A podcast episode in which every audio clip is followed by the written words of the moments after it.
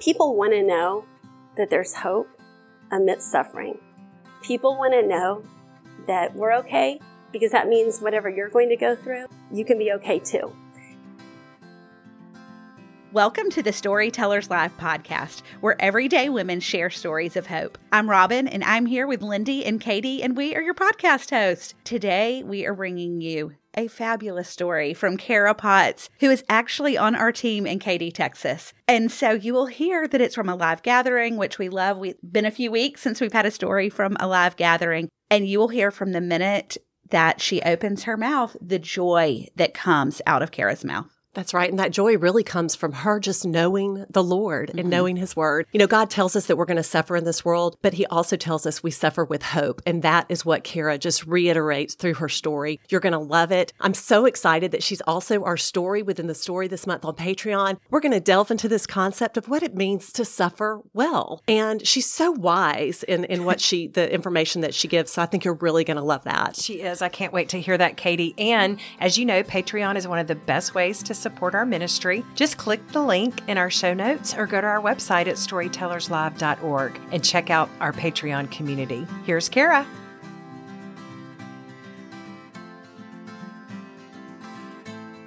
Okay, let's first of all get this out. Um, you're not here to hear how strong I am or how great I am, because I think most of you in this room are my real life friends in my real life, and you know me. And you know that anything that you like about me at the end of the day is Jesus. I mean, that's the truth. If you like that I'm friendly, if you like that I'm excited to see you, if you like that I'm hopeful, if you like that I have peace, that's all Jesus. It's not me. So I just feel really strongly that I need to start with that. I will tell you, in three years and three months, I have never shared my story with a group. I've one on one talked to dozens and dozens of women. I feel like most of you in the room already know my story. I feel a little silly telling it, but telling it maybe from beginning to end, maybe you know snippets, and maybe there's something in there that Jesus has for you. So that's what I'm asking him for, is just if something in my story um, the Lord has for you today. So now that we've gotten that out of the way, um, I typically like to just shoot from my hip, but, but these days, I mean, you never know where that's going to go. And so, so I thought it might be prudent to type it, but then I realized I couldn't read the font because it was too small so I just reprinted it in 18 points. So um, I, I, really am giving you my best, ladies. So if, if, it's a little bit of a hot mess, it's like par for the course. I, I do want to share with you my story. I think, you know, the Lord writes a story in each of our lives, and our stories are all very different. I look around the room, I know almost all of you, and I know your hard stuff, I know your awesome stuff. Your heart is different than mine, except for about five of you in this room. Our heart is different. But if you're this age, and all of us are this age, you now know that life has its hard, its hard things. But what I want to tell you is my story has a really happy beginning. It has a sad, hard middle and has an awesome, perfect end. And you might say, how do you know the end? Because you're 49. I mean, I'm not expecting to die today. So how do you know the end? And if you know Jesus, no matter what life brings, you do know the end. You know the end of your story. And that gives so much peace. So no matter what happens between my middle sad and my end, I know it's going to end well. Um, I grew up in a home with a mom and dad that loved Jesus. And I'll always be so thankful um, for that foundation. I didn't have to go looking for it. It was in my home. And my parents modeled it for me and they took me to church and I knew the things. Part of knowing the things means that sometimes you're like, yeah, yeah, yeah, I know that, I know that, I know that. And then as you get older, you go through circumstances and you're like, this is what it means to live in freedom. This is what it means to give grace. This is, so the Lord has been working in my life, but I'm very thankful that my parents lived out Deuteronomy 6, that they talked about him when we were at home and when we lied down and when we went out in the streets. They, they talked about Jesus, and I'll always be thankful for that foundation. Early on, probably in my 20s now, thinking that the Lord allowed me to understand that blessing, the blessing from Jesus, is not a good education, being talented. He wasn't showing me his favor because I have not had cancer. Um, the blessing of Jesus is that the blessing of God is that he sent Jesus. That is the blessing. We're all blessed because of what Jesus did for us. So I, I started really sitting on that early on that whatever your stage, whatever your situation, it's all very different. I mean, thankfully I started going on overseas mission trips and boy, does that change your perspective, right? because you see people in all walks of life and it makes you realize that they are just as blessed as we are. They just live very differently. Jesus' blessing is for them too. So, um, fast forward, Dave and I met at Baylor. Lots of Baylor friends here today. Um, we got married right after Baylor. We moved five times in five years. I had Avery when I was 28, and um, by the time she was three months old, we had actually moved to Katy, and we've been here ever since. We've been here almost 21 years. I ended up having three kids in 39 months which some people think, oh, that's hard. And some people are like, yeah, I had four. So, you know, I mean, trust me, I'm not holding that up as like, look how great. but uh, I had three kids in 39 months. And um, one of my favorite things to remember about that stage of my life, and I can say it now, I couldn't have said it before, but now I can say it. I felt kind of guilty that I was so stinking happy. Like I just was. I would hear other people, oh my gosh, you know how little kids are, you know, so exhausting, you know, I have no me time. And in my head, I was like, really? Because I'm like living for this. like I loved it. Really, really, really loved being a mom. And I loved all the things, all of the dance recitals and the sports practices and the, you know, fill in the blank of all the things. Um, I loved it all. If I could sum up my life at this point, um, going into my early 40s, um, I was very, very content. You know, Dave's job was a little bit of a mess, so there was some financial discontent. There were some, you know, whatever, there was some discontent. But overall, when I woke up in the morning, I always thought, I'm like living the best life. like, I feel bad that other people struggle, but um, I am so thankful. I'm so content. That brings us to I'm 45 years old. It's 2018. I have a 17 year old, a 15 year old, and a 13 year old. They were in 11th, 9th, and 7th grade. I used to teach Bible study at Kingsland. Some of you did Bible study with me back in the day. And um, I really loved that. Like, boy, I love me a Thursday morning Bible study and a Beth Moore workbook. And, you know, that is like totally my jam. But um, after a while, I just started feeling like you can't get to know people that well on a Thursday morning in a room of 30 and that there should be more to it than what, what I was doing. And I really felt like the Lord called me to just do a Bible study with, I'm going to put this in quotes and I'm not sure why, my real friends. Like people that I, my kids were friends with and that we went out on Friday night with, like those people. Let's just get together and do Bible study with them. And I remember I was actually standing here when I said it. I was talking to my, not like I stand, but for some reason I remember myself standing. I don't know what to say. Um, I remember saying, like, girls, the reason why I do Bible study has totally changed. Like, for most of my life, it was because that's what you're supposed to do. You are supposed to go to Sunday school and church. And then if it, if they offered on Sunday night, hit that too.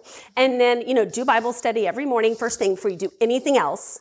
You know, in the morning when I wake, give me Jesus. And so, um, you know, and then, you know, you do your Bible study, you check the box, and I am like doing what I'm supposed to be doing. But the Lord really shifted something in me. I understood that I actually needed it. I needed to know what I know because the verse in this life, you will have trouble. I just knew that to be true, that life can be hard and that I wanted to know what I know.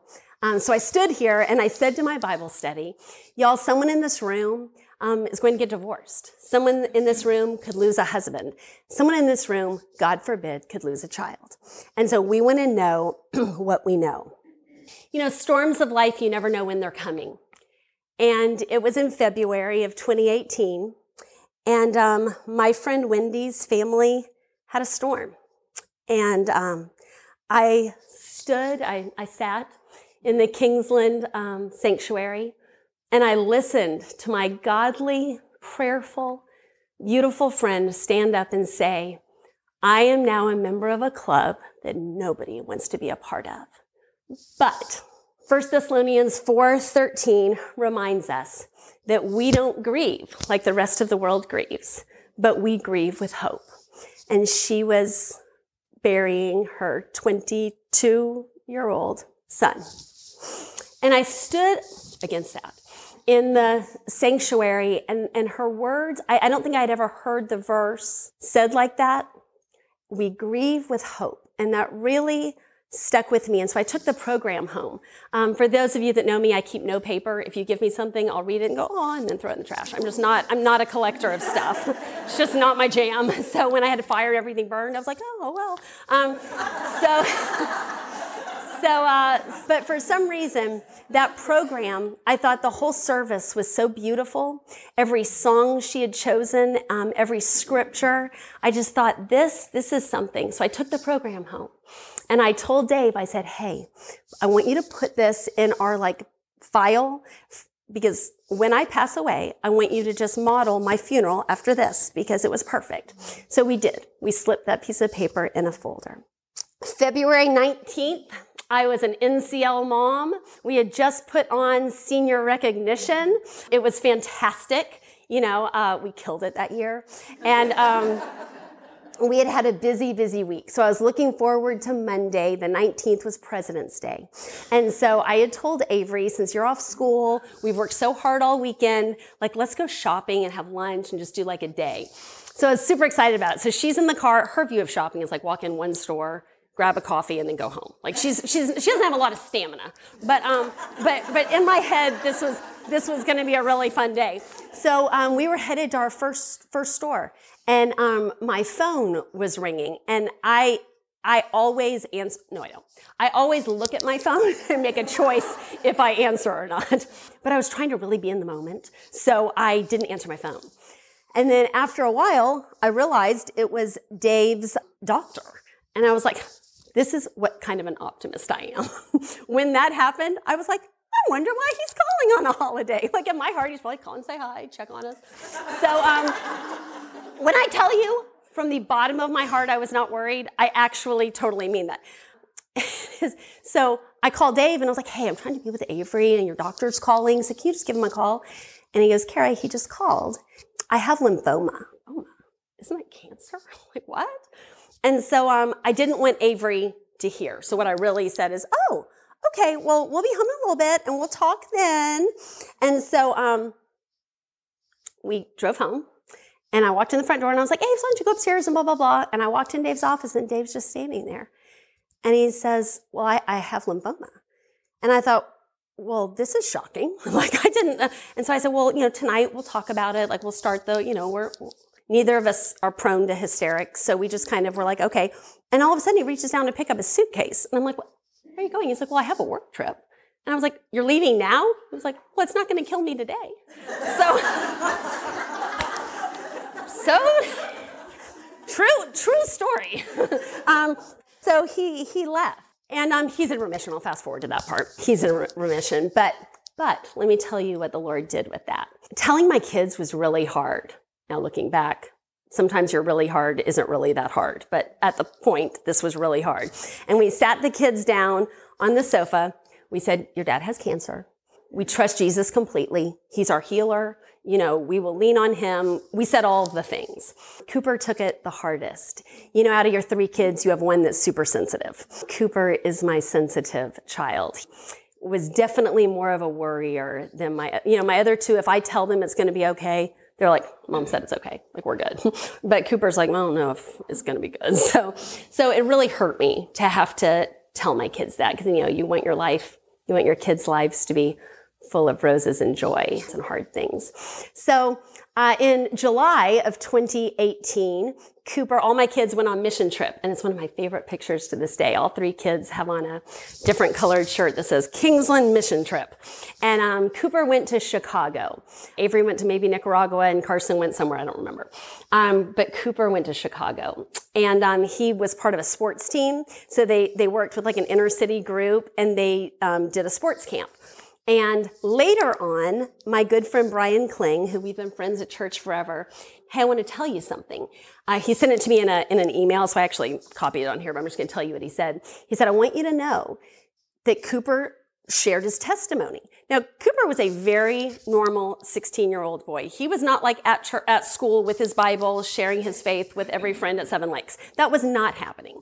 Um, Cooper had absolutely asked Jesus into his heart at a young age. He was baptized at Kingsland. You know, we did the things and he did have a have a very very soft spot for the Lord. And um, one of my favorite things about him is he liked for me to lay down with him at night, even at 16, and he wanted to talk um, with the lights out and just share. And that's when I had the opportunity to speak in some spiritual things, and I had the opportunity to listen. So that that's a sweet thing for me to think about. He shared his testimony, and it's like, oh my gosh, what did he say? You know, you just never even know what your kid's gonna say.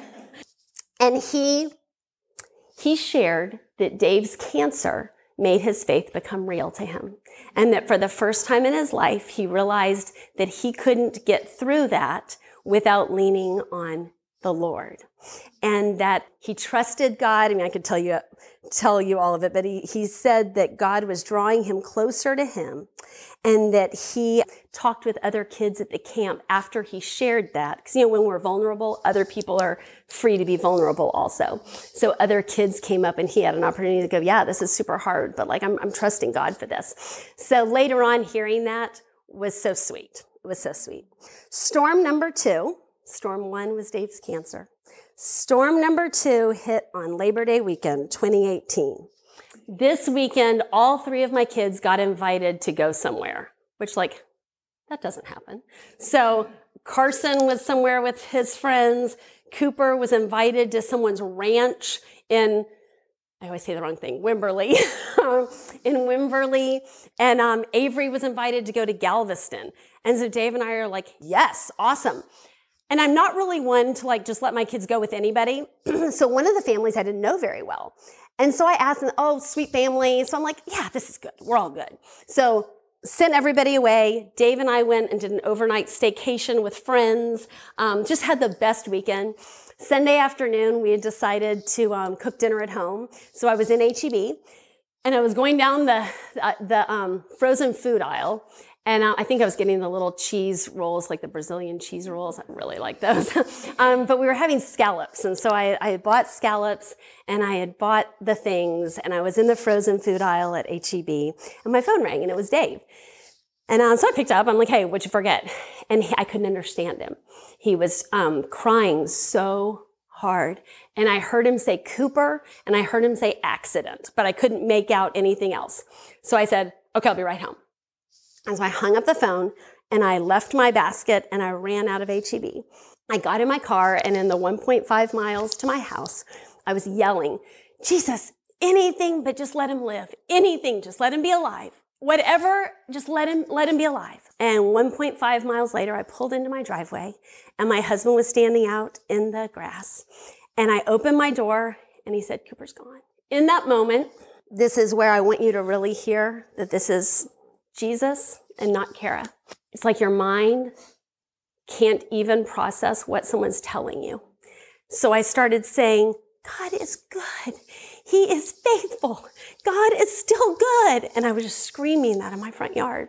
I look back on that and I'm so thankful for that foundation of faith that had allowed me to know the character of God before this happened.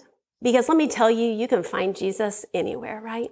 You can find him in the middle of your storm. You can find him after your storm. I mean, you can find him. He's always there.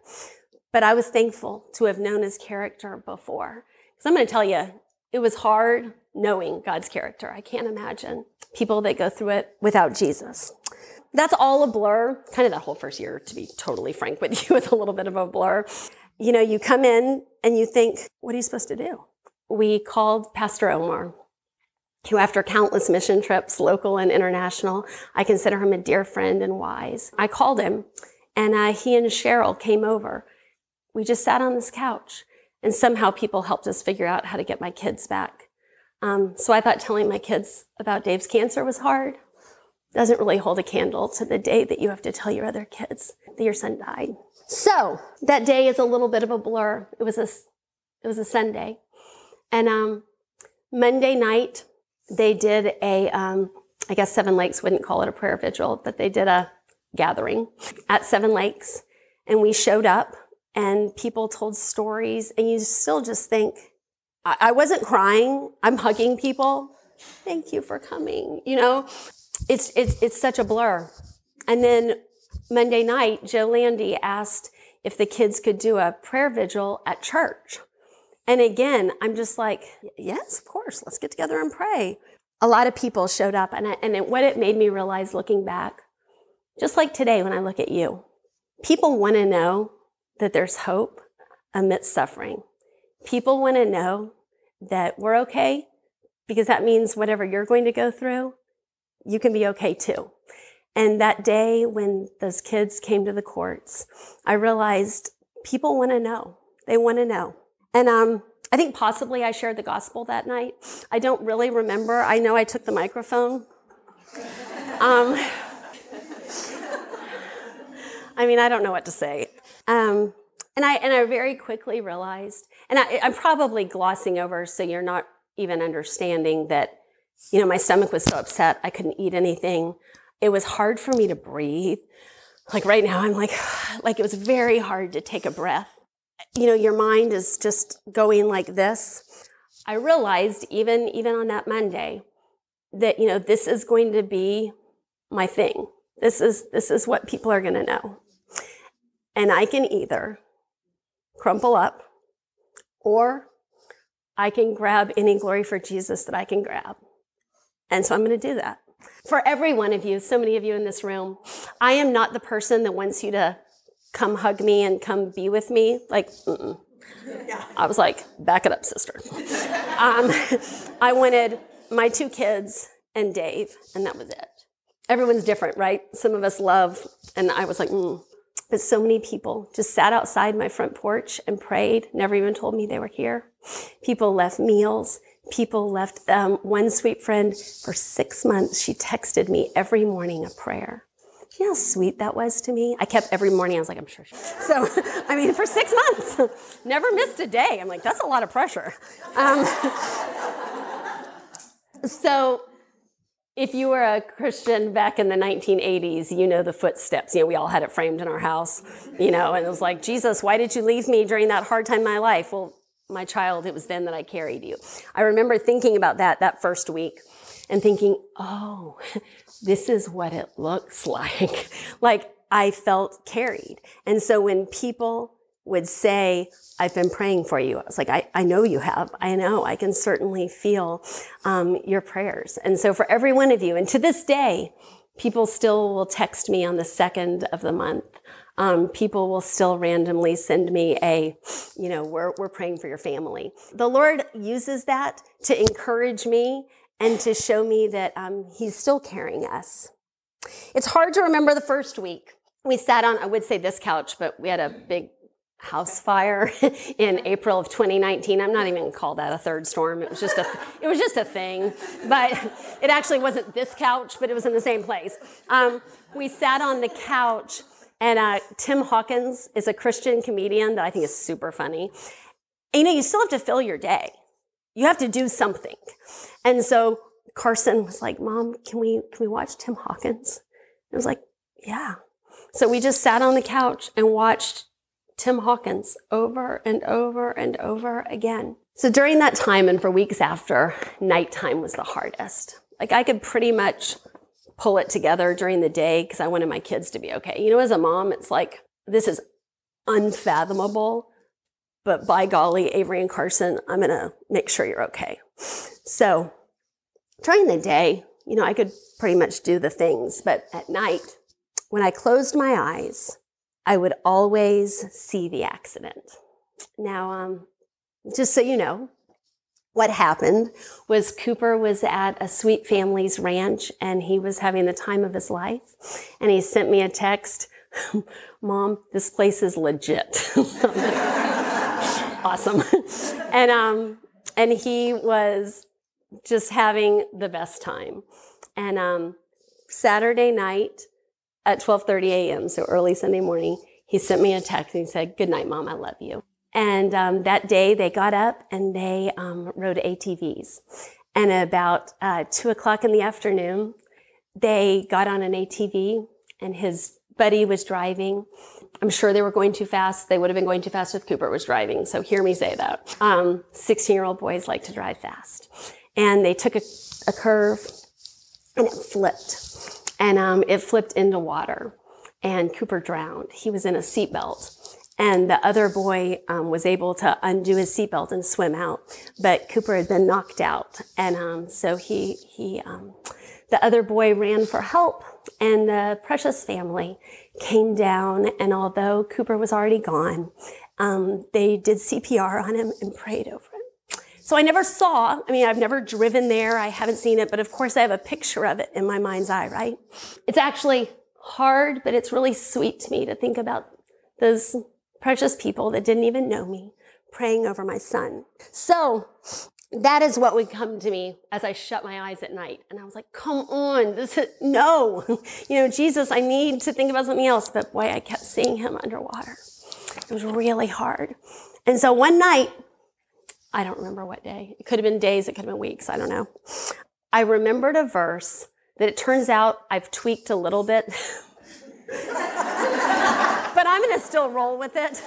Um, 2 Corinthians 5 8 actually says it would be better to be absent from the body and to be present with the Lord. And the way I tweaked it, which I will continue to hold on to because I believe it is 1000% true, is when you're absent from your body, you are present with the Lord. And the Lord, that night when I said, I actually can't do this anymore. Like it's, it's too much to watch him drown every night. It's too much the Lord gave me one of the sweetest visions that um, I'd love to just describe to you. I love telling this because we always had a picture of Jesus hanging up like an Our Daily Bread situation. And, and Jesus was always like really skinny. And for those of you that know my husband, he's a big guy. So skinny Jesus just doesn't really compute with me. So when I was praying, I was like, Lord, I can't do this anymore. I had the clearest picture of Jesus, but it was big, strong Jesus. Like he looked like Dave's chest, but it was Jesus. And, um, and, and I laid my head down on his chest and I was able to like breathe and I fell asleep. Every night for a long, long time, when I went to shut my eyes and I would start to think about the accident, I remembered to lay my head on Jesus' shoulder and I thought, when he was absent from his body, Lord, he was, and that gave me such comfort. The mornings were actually equally as hard because I told you I'm a complete optimist. I am glass half full. I am, it's all going to be okay. And so every morning I wake up and I'm like, and then you remember. And for those of you in the room, it's different for all of us, but it's for a long time that you remember. You wake up and you've forgotten, and then you remember. And sometimes it would be a couple of minutes. And I'd wake up and I'm thinking, oh, I, you know, I got to get the kit. That really happened. And so um, in the morning, one of my favorite things was to stand at that coffee pot. Cooper is my only morning person in my family. And so he woke up with the exact same sunny side up. He would meet me at the coffee pot. Good morning, mama. You know, he always hugged me from behind. I was always at my coffee pot and he'd come up and he would give me a hug and, um, so sweet. So now mornings were really, really, really hard. I would wake up every day knowing he was gone. In fact, the last time I saw him, I was sitting right where you are, and um, I had made him two pieces of cinnamon toast. And he walked out the door to go to school on Friday morning, and he turned around and said, Bye, Mom, I love you. And that was the last time I ever saw him. So mornings were hard. I am thankful for the day that it finally moved into subconsciously knowing that this is real and I don't wake up anymore having to remember. It just is part of my story now.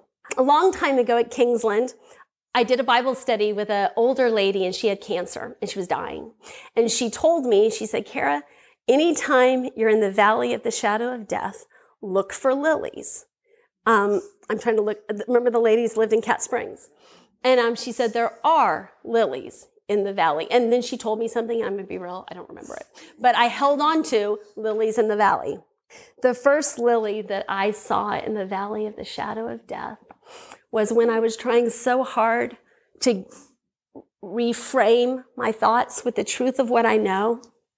It's hard. It's really, really hard to do. I was trying to reframe my thoughts. And I had a second, I'm to call it a vision. I was awake, but I saw it in my dream. And as real as you're sitting there, Cooper was laying on the ground, and the other family was around him, and they were doing CPR, and they were praying over him. And Jesus was standing right here. And then I watched Cooper stand up. His body was still on the ground, but I watched him stand up and he moved over to Jesus. So I'm behind him and Jesus put his arm around him and like motioned, like it's time to go. And Cooper looked at him and he said, wait, I've got to tell my mom that I'm okay. And Jesus looked at him and said, she already.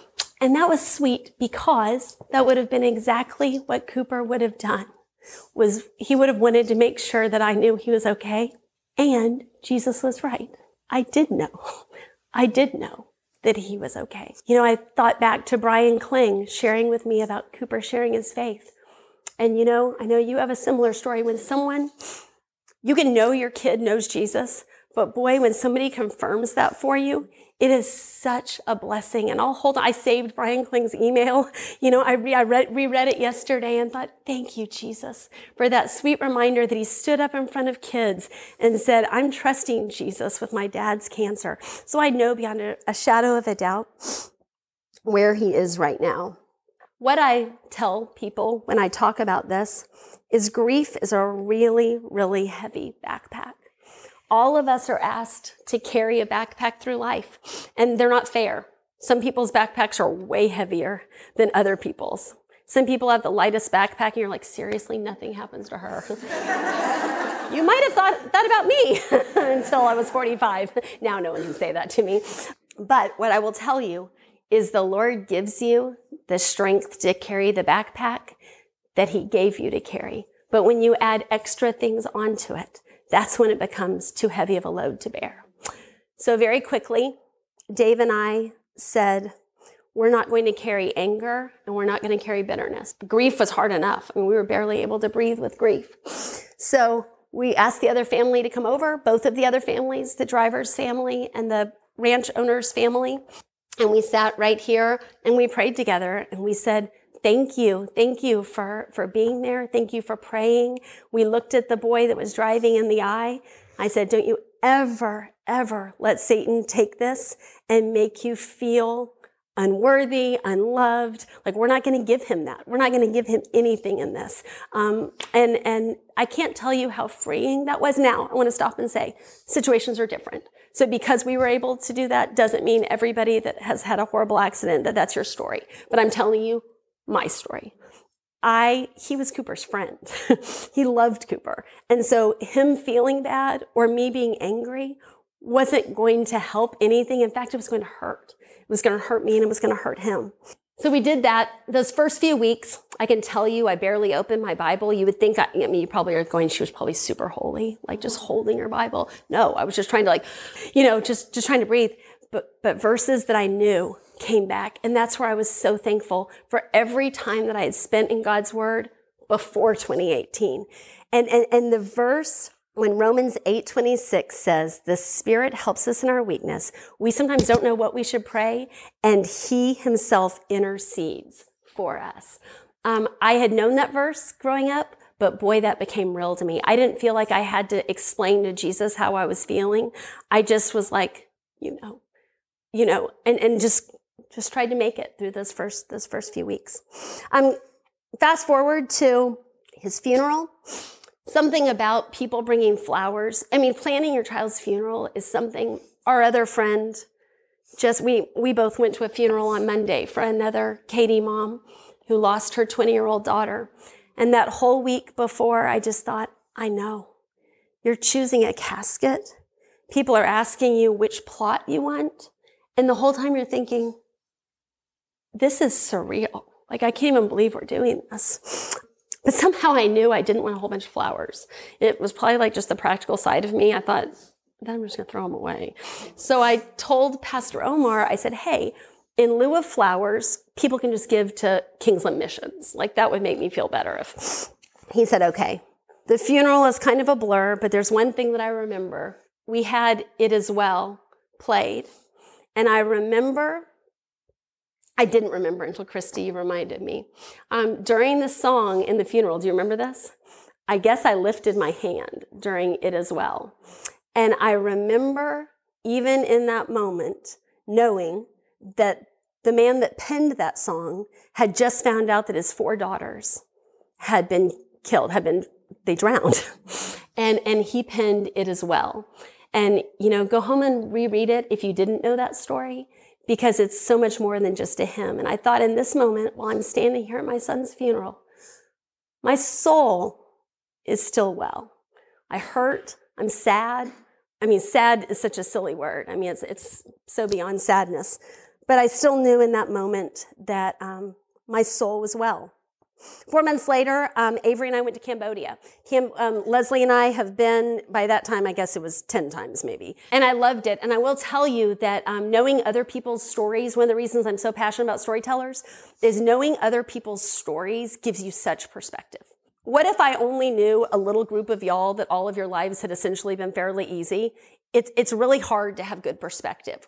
But when I know Noit Hyde, who lived through the Khmer Rouge and watched her hus- her father be gunned down, uh, six of her siblings starved to death, she lost everyone in her family. And not only is she still alive, but she is alive and ministering to orphans and um, the most marginalized. And she has such a story of joy. So knowing her, I remember thinking every day, you know, because you have like 14 hours you have to get through every day. And so I had my things, and one of them was, Noit can do this. I can do this. My story is not the worst. I'll never look at any of you and say, say I've lived through the worst because I haven't. Cooper Potts was happy the day he died. He was joyful. He knew his parents loved him. He had great friends, you know, and, and although those moments of his death are hard to think about, I really can honestly tell you that now when I think about it, I see him in heaven going like, mom, it's good now. Like, I'm fine. Like, don't cry about that. It's over. You know what I mean? I really know. I know that in my soul. So we went to Cambodia. I was riding in the truck with Stephen Noit. Steve is the missionary that we support in Cambodia, and his father was martyred by Muslim extremists in the Philippines. And then Noit, I already told you, her whole family had been killed by the Khmer Rouge. And I had known their story for 10 years. And, you know, there's much more to it, but I'll leave it at that. And so I'm in the backseat of the truck and we're headed to buy a bunch of pizzas for the kids.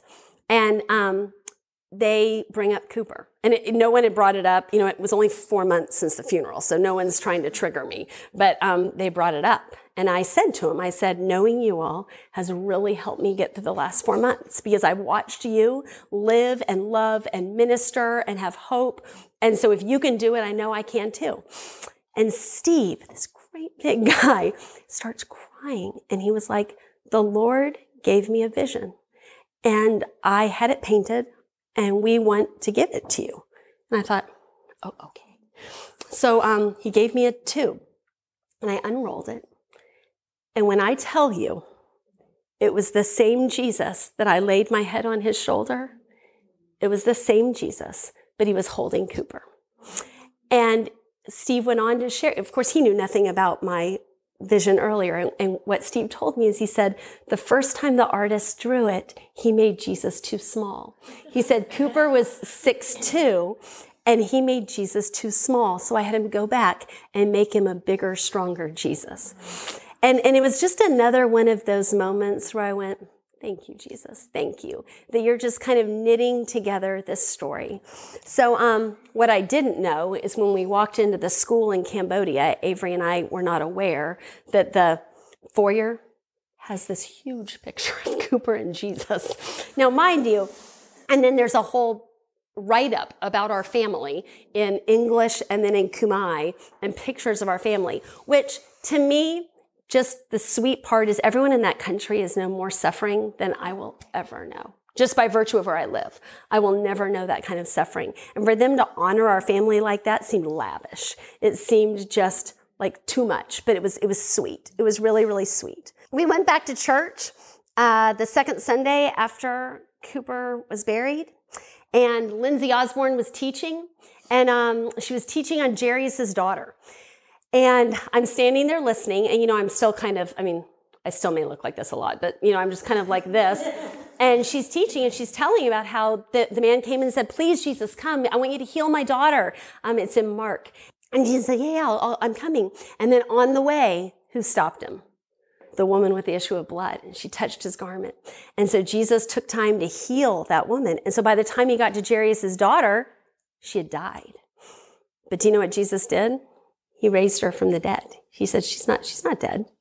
She's so here I am, leaning against the wall in the fuel room.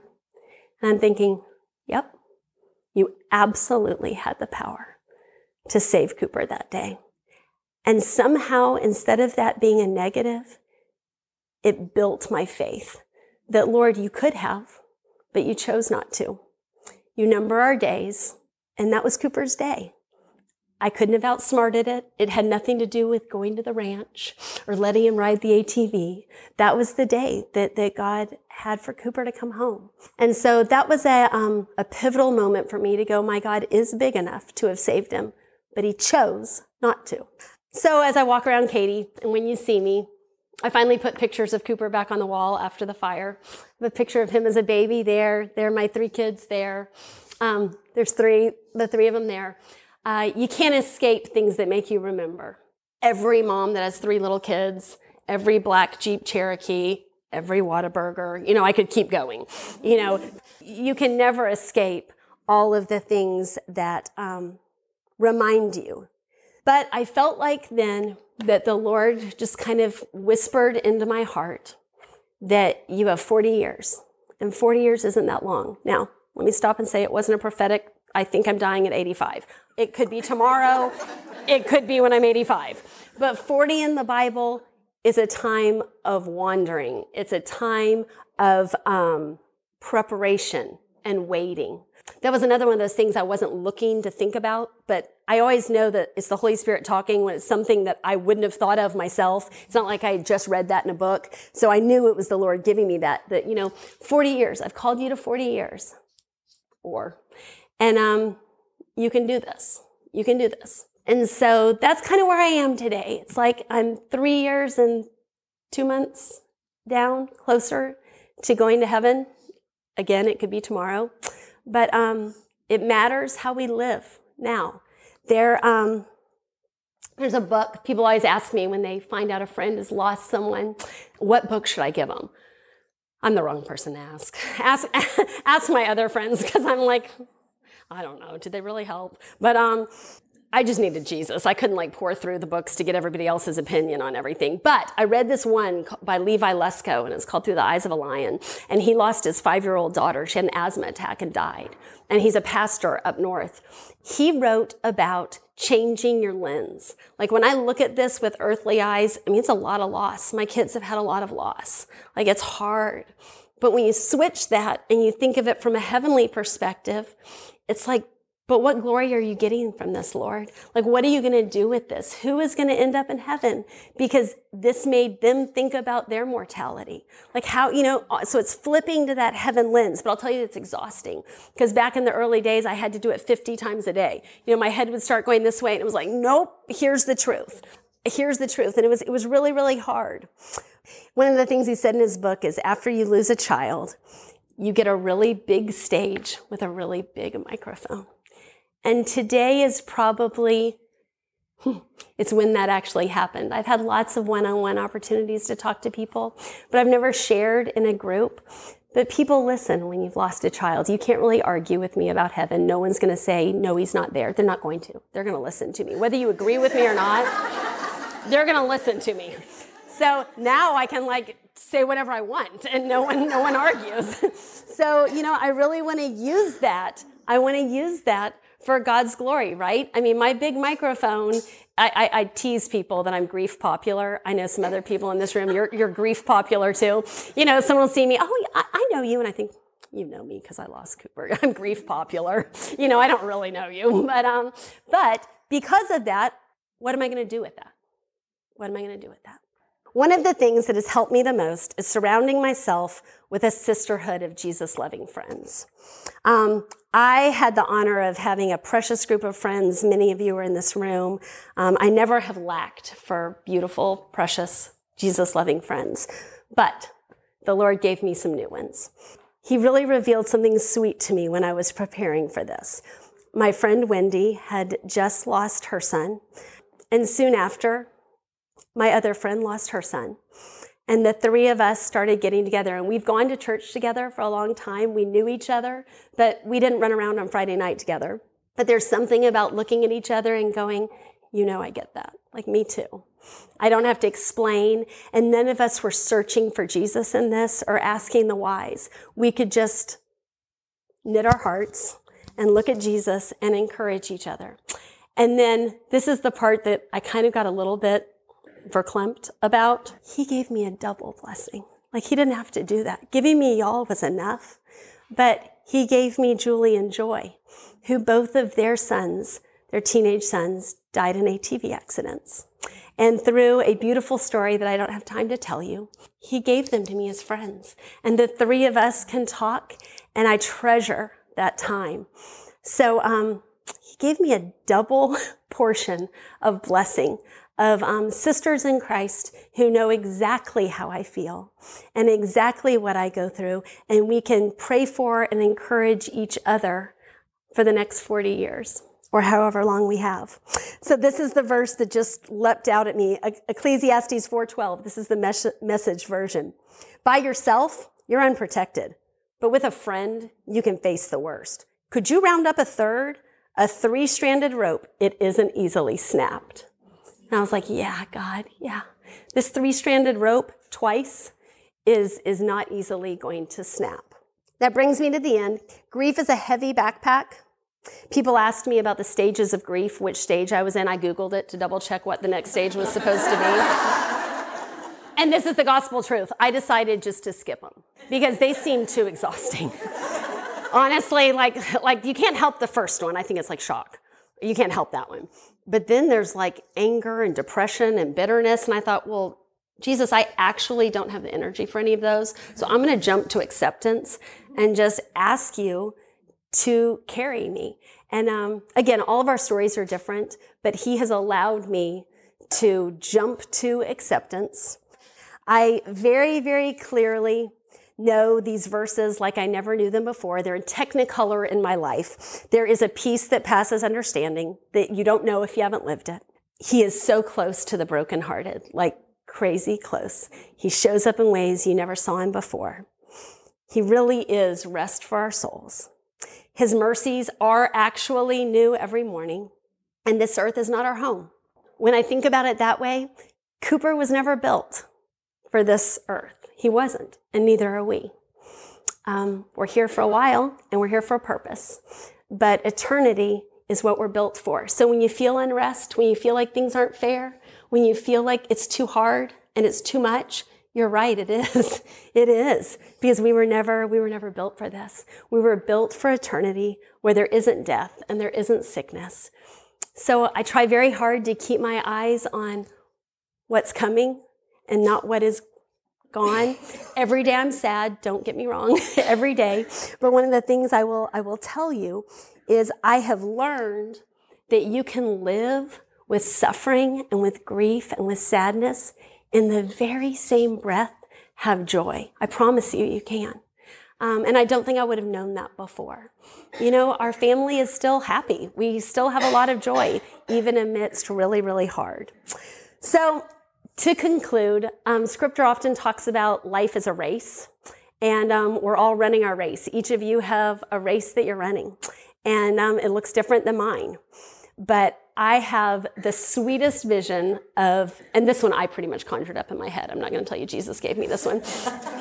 um, um, I, I very clearly see heaven and I see myself coming in at the end of the race. I remember Pastor Omar said one time that he doesn't want to show up like well rested and in really clean clothes, like, hey, Jesus, I'm here. He's like, I want to come across the finish line like battered and bloody and dragging myself because I've given everything I got while I'm here.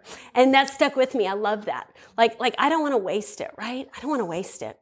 So I picture myself coming in on the on the finish line and um I love this. As I come in, I can see as clear as day, Cooper had the longest arms. They were like crazy long. And I picture him ahead of Jesus. I actually picture him like, like cheering me on, going, come on, mom, you've got this. And when I come across him giving me a hug and going, you did it. I'm so proud of you. And Jesus is right behind him watching. And um, I think Jesus is completely okay with me seeing Cooper first. I don't think that takes one thing away from him because he knows my mom's heart. And I think he's going to be like, Cooper, go ahead. Go. She's finally here. So, all of that to tell you if any part of this story makes you think, I don't get that. Like, that's not how I feel. I know Jesus. I know about him. I'm a Christian. We go to church. We don't, whatever. But um, that's not resonating with me. I want you to know that it is absolutely available to every single person. And it's through a relationship with Jesus, not just knowing about him. And I am available for any coffee, tea, glass of wine, whatever. um, that uh, if you ever want to talk more about it, because um, like Hethel said, I can promise you that this is what I believed before September 2018, and it's still what I know to be true, but I know it even more now. One of the things that Kara's story just really encouraged me to do is to just store up God's word in my heart. You know, towards the end of her story, she just gave so many attributes about who God is and what his word says, the, the peace that passes all understanding, that he's close to the brokenhearted. I mean, she just said so many things one after the other. And that was because she had stored up God's word in her heart. And that's what we need. We've got to build our house on the rock. So when those storms come, mm-hmm. we're prepared for them. And it just really encouraged me in my faith to hear her her talk mm-hmm. about that and how it prepared her to just stand in that suffering and to experience yeah you know, she said you can have the sadness and, and the grief, but you can mm-hmm. have joy in that too. And I believe that joy was because she knew God's word mm-hmm. and she knew what he said and where Cooper was. Right. And even in the beginning, she started with, I love how she prefaced her story with, you know, yes, I've had some hard, but if you know Jesus, you know the yeah. end. And as believers, we have hope in the fact mm-hmm. that there is more beyond this life. And as illustrated in the quote that we used, I mean, people want hope. And that's what Storytellers mm-hmm. is about giving women hope in the Lord. Mm-hmm. Right. And when you know the word and you're in a season of desperation mm-hmm. where you literally can't pick up your Bible, you literally can't mm-hmm. do anything, and you've got God's word in your heart mm-hmm. already, it, it comes out without your knowing. In our house, we keep worship music on a lot. And I feel like that's the easiest way for me to learn his word, mm-hmm. to learn the Bible and what he says is by by singing them. You can recall right. that very easily. I, I really appreciated as a mom just her perspective of you know in in the she was talking about the backpack that she mm. was going to carry and just saying that you know what I'm going to carry grief but I'm not going to carry anger. I'm not going to carry bitterness. And, you know, looking from the outside in, it's hard to imagine that. But again, that is the Lord, the mm-hmm. Holy Spirit working through her. Um, I was very touched by mm-hmm. that you know, if you've listened to this for any amount of time now, you probably know that I love pictures, I love visions, I love dreams. And so when she talked about having such a difficult time falling asleep mm-hmm. and God giving her the picture of resting on his shoulder and that it was big Jesus, not skinny Jesus. I love I, big, strong Jesus. I love that. I can so relate because that's what God does with me. Mm-hmm. Holy Spirit gives me pictures in my mind that I hold on to. And then when he confirmed it to her by giving her the literal painting. It's I'm incredible. Like, isn't that the Lord? Does isn't that what he does if we have our eyes open and we realize that it's him? We are so thankful you listened today. We hope that you enjoyed Kara's story as much as we did and that you were encouraged. If you're walking through an everyday challenge or something incredibly difficult, that you got hope from Jesus today in some part of her story. Thanks for listening, and we will talk to you next week. Bye.